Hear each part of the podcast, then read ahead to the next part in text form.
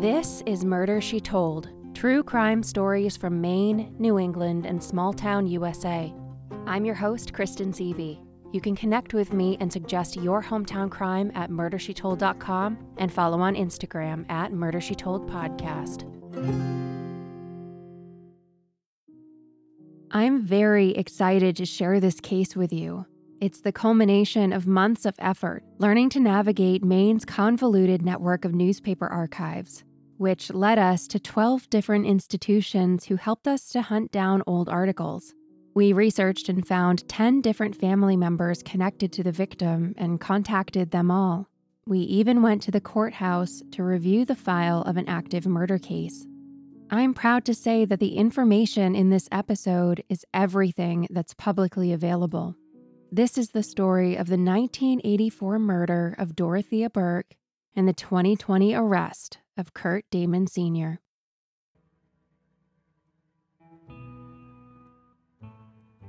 Saturday, June 23, 1984, was a day of celebration.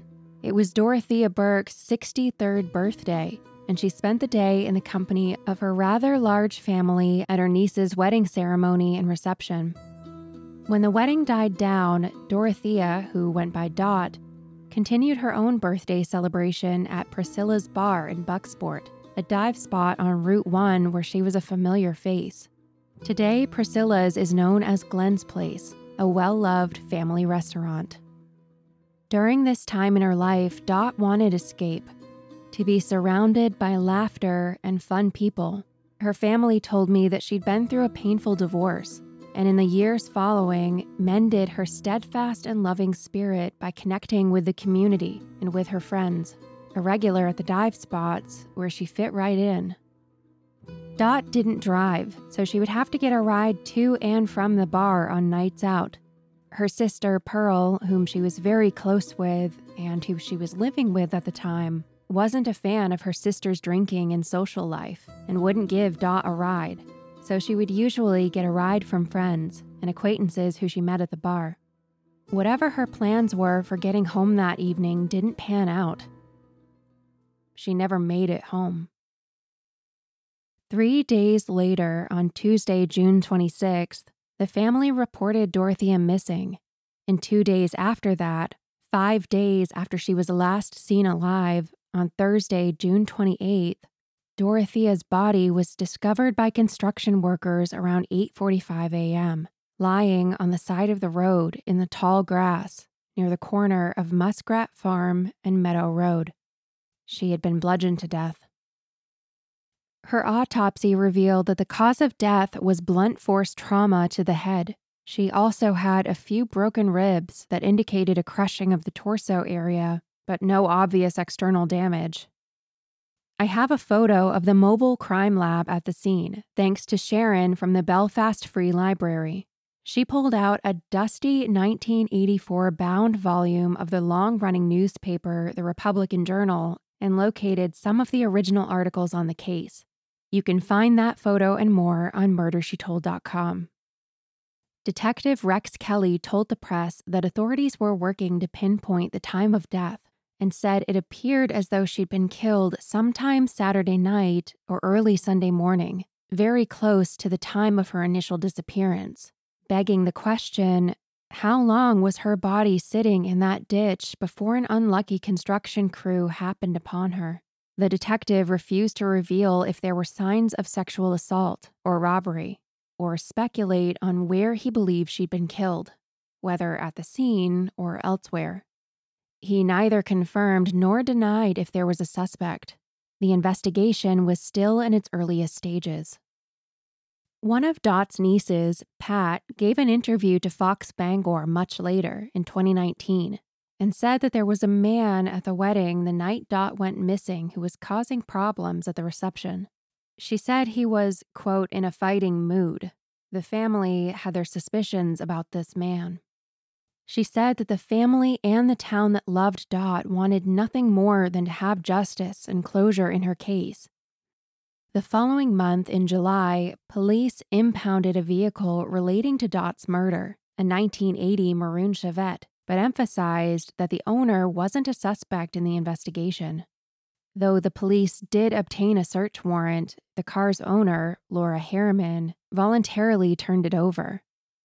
Police never disclosed what, if anything, was found in the car or why it was taken in the first place. Detective Rex Kelly also told the press that in July they'd completed over 50 interviews in the Blue Hill, Bangor, and Belfast areas and expected another 150 to be conducted in the weeks to follow. The Republican Journal also mentioned that the Assistant Attorney General, Tom Goodwin, said a good amount of physical evidence had been collected from Dorothea's body from the autopsy, that evidence was sent out of state to an FBI crime lab in DC, the University of New Hampshire, and a Toronto crime lab where they had the latest technology in laser fingerprint analysis. By the end of July of 1984, the reports on the evidence still hadn't been returned, and I couldn't find anything more on it in the newspaper coverage, so I think it's safe to say the reports came back inconclusive. In the early 1980s, many locals in the Bucksport Belfast area knew Dorothea Burke. For much of her life, she worked at a sardine plant in Belfast and retired from there shortly before her death. She had three children John, Ruth Ann, and Marquita, who were all adults at the time of her death. I spoke with her niece, Anna Fields, a daughter in law of Pearl, the sister with whom she was living, and she said that her Auntie Dot was just tickled when she received her first Social Security check. Unfortunately, she only lived long enough to receive one of them. Dorothea's later life was marked by struggle. She was looking forward to the golden years of her retirement when her longtime relationship with her husband, John Burke, came to an end. Anna told me a little bit about how it affected her. But she was a great woman and loved her husband so much, and then all of a sudden he had a new woman, and she went all to pieces. But she was starving for attention and to be accepted. Where he rejected her, it just killed her, you know. She thought she was set for life with him. What a jerk. Sometime after her divorce, she moved in with her sister, Pearl, and Pearl's husband, Ernest, in Lincolnville, relieving the financial burden of living alone. Plus, she felt safer living with family. She told me that Dot and her sister Pearl were close, and they loved to spend the day together in nearby coastal towns like Rockland and go shopping at local department stores like JJ Newberry Co. and Ames, a popular chain I remember from my childhood. She liked to read and watch her programs on TV. Dot played cards and had an active social life outside of family, mixing cribbage, hearts, cold beer, and good company. Johnny was uh, Butchie, called him, wasn't happy with his mother and, and uh, her going out with those guys, uh, going to a bar. I don't know if it was just with guys or, or the guys would come to her you know, after they knew she was in the bar.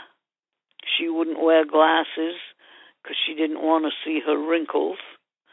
She, she was a funny girl. She never hurt anybody, never, you know, she was just a good lady who liked going out and having fun now and then. I don't know how often because I don't know who her friends were or anything. She didn't have anyone special. I don't know. Anna said the family was left in the dark a lot over the years, not really having many updates about the murder investigation.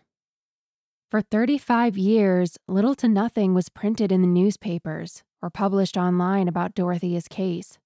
This wasn't a cold case, it was a dead case, or at least so it seemed. Until 2020. 57 year old Kirt Damon Sr. was arrested at his home for the murder of Dorothea Burke on the evening of Tuesday, September 22, 2020.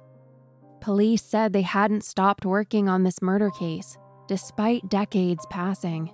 This work led investigators back to somebody who'd been in the picture the whole time culminating in the presentation of their case to a grand jury and an indictment. Kirt would have been 20 years old in 1980 when Dorothea, who was 63, was murdered. Several witnesses said that Kirt was at the reception that night in June and that they'd seen him with Dot at some point in the evening. The following day, September 23, 2020, Kirt was arraigned in Waldo County Court on a murder charge for intentionally or knowingly causing the death of Dorothea Burke or engaging in conduct which manifested a depraved indifference to the value of human life, and which, in fact, caused the death of Dorothea Burke. Kirt pled not guilty.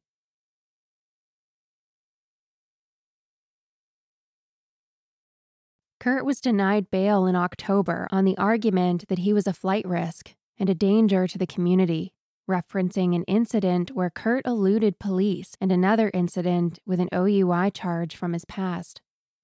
Court documents also showed that people who may have had information against Kirt had expressed concern to detectives about coming forward, fearing retaliation from the Damon family if they ultimately needed to testify in court.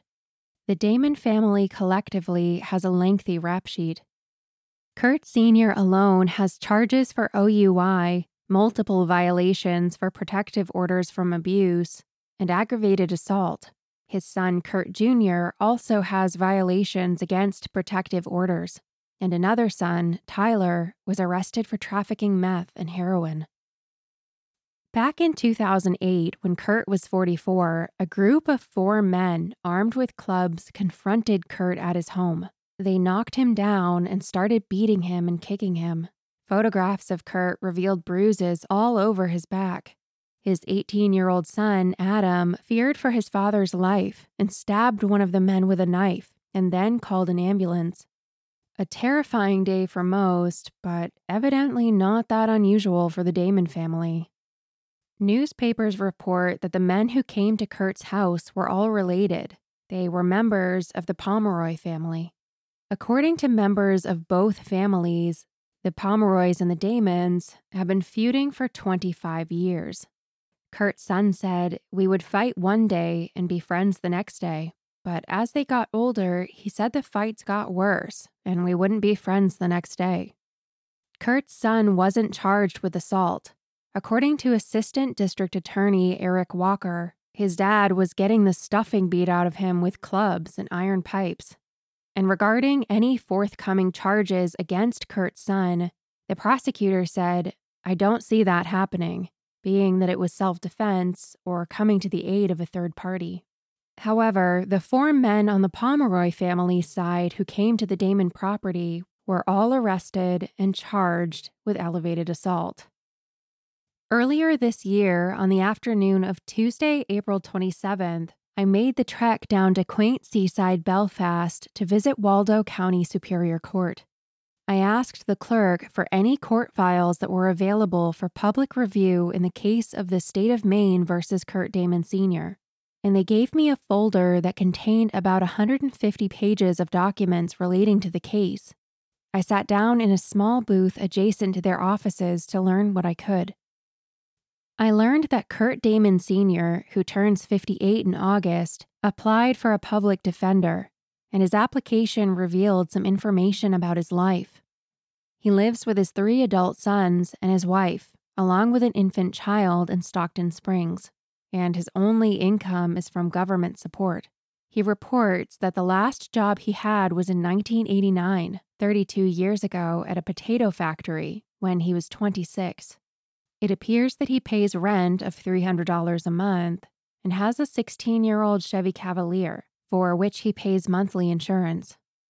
The state found that he fit within the guidelines for a public defender and he was assigned Jeremy Pratt, a partner at the criminal litigation firm Pratt and Simmons in Camden.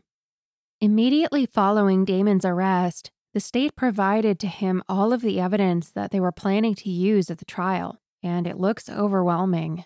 2,307 pages, two flash drives, and 10 CDs of data. These materials, collectively known as Discovery, included expert reports, transcripts, grand jury witness testimony, police reports, forensic evidence reports, photographs, and many other types of documents. Discovery, in general, provides a roadmap for the state's case. The forensic evidence in the case is significant. The state says that they have accrued 191 separate pieces of evidence from their investigation. There are 17 Maine State Police Crime Lab reports, one Ontario Provincial Police report, one entomologist report, and multiple FBI reports. The physical evidence includes fibers, hair, and DNA, among other things. It is not obvious from the public files what the prosecution has that specifically links the murder to Damon, but judging by the defense's objection to the legitimacy of the evidence, I assume that forensics has a key role to play in the trial. The defense reveals that there was a single gray hair located on the victim's body at the crime scene.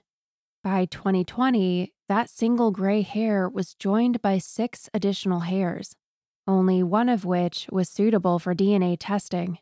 And though it isn't spelled out explicitly, I assume that one hair was tested for mitochondrial DNA and got a match to Damon, which probably puts him in a very small group of people who could have had contact with Dorothea. Damon's lawyer argues that he had no gray hair at the time of the crime, at just 20 years old. It's not clear to me whether it was the gray hair that was tested or one of the other six. Another bit of evidence revealed through the defense's filings is the evidence of semen and the strong implication of sexual assault. The defense pointed out that despite an abundant amount of apparent semen, words that I'm assuming were used in the initial police reports, 1984 testing revealed no semen or prostate specific antigen. In other words, it's not clear that it was semen, and I don't think it produced a DNA profile at all. Subsequent, more modern testing of genital swabs produced a DNA profile that only matched the victim. The majority of the documents available in the court's review file relate to an employee of the Maine State Crime Lab, referred to as Mr. Settlemyre, and the defense's objective of undermining the credibility of the crime lab. Settlemyre started working at the crime lab in 1984, continued to work there for decades, and made some mistakes over the years. Ultimately, he resigned from the lab, and though the circumstances of his resignation are not revealed, there is the implication of him having made a serious error. The judge said the first 150 so pages of his personnel file are pretty unremarkable. And then we get into the material that ended up with Settlemyre's resignation. The defense says in one of its filings, we believe Mr. Settlemyre's personnel records reveal a history of repeated contamination of evidence, improper access of restricted areas of the lab, and untruthfulness. Furthermore, the defense contended that his quiet resignation was a workaround to avoid having any more disciplinary filings in their records undermining the lab's credibility and perhaps even threatening their accreditation as an institution. Crime labs are subject to extraordinary scrutiny, and their employees are held to a very high standard. Any evidence of impartiality, tampering, or unprofessionalism will be hammered home by defense attorneys in cases around the state for years, if not decades. The defense said that Settlemyre is documented to have handled at least 36 pieces of evidence in this case, and likely many more, and that many of those pieces did not yield any DNA profile at all. The defense suggests that perhaps the evidence had been mishandled, which then prevented the revelation of alternative suspects. The court set some deadlines for filings in this case. By March 12, 2021, the defense was supposed to have filed reports from their expert witnesses, and the prosecution had until April 16th to file any supplemental expert reports. By June 4th, any motions from the defense or the prosecution regarding evidence or expert testimony are to be filed. And in August, there is a hearing date set to settle any motions. The defense asked for a 30 day extension to all deadlines, and it's not clear whether the extension was granted. So, as it stands now, we are nearing the completion of the process where the defense and the prosecution gather their experts and file their reports and motions. This is all in preparation for a trial whose date hasn't been set yet. This case seems similar to Kathleen Flynn's 1986 murder case and Mark Karen's 2019 arrest. It's pretty clear from the court document that there's no shortage of physical evidence available. Perhaps the advancement of mitochondrial DNA testing gave investigators the tools they needed. Perhaps this is a sign there's more arrests to come. If convicted, Kirt Damon Sr. will probably spend the rest of his life in prison. And a lot of the questions I have about this case will probably be answered in the trial, whenever that is. One of the questions being the motive, that is seemingly unclear on the surface, but something detectives probably already know. Cases like this are extremely important. There's a list of 74 more victims without justice on the Maine state website, and dozens more who were unlisted. There is always hope and there will definitely be an update where the secrets Kirt Damon Sr. has been holding on to for 36 years will be exposed, and justice will hopefully, finally be served. Before the arrest in Janet Brochu's case this past month, this case was the most recent arrest on the Maine State Unsolved Homicide list. And based on what I've learned about it, I'm very interested to see what's next. I want to thank you so much for listening. I am so grateful that you chose to tune in, and I couldn't be here without you. Thank you. I will be keeping a close eye on this case. To follow along and for updates, find me on Instagram at Murder She Told Podcast and connect with me on the Murder She Told Facebook page. My sources for this episode include the Bangor Daily News, the Republican Journal, News Center Maine, Fox Bangor, and court documents for the state versus Kirt Damon Sr. Thank you to Sharon at the Belfast Free Library and to staff at the Waldo County Courthouse for their assistance, and to Dorothea's niece, Anna, for sharing her stories with me. All links for sources and images for this episode can be found on murdershetold.com in the show notes. Special thanks to Byron Willis for his research and writing support, and to Delphi Borich. If you loved this episode, please consider sharing it with a friend and leaving a review on Apple Podcasts. It's one of the best ways to support an indie podcast. If you are a friend or a family member of the victim, you're more than welcome to reach out to me at murdershetoldpod at gmail.com. If you have a story that needs to be told or would like to suggest one, I would love to hear from you. My only hope is that I've honored your stories in keeping the names of your family and friends alive. I'm Kristen Seavey, and this is Murder She Told. Thank you for listening.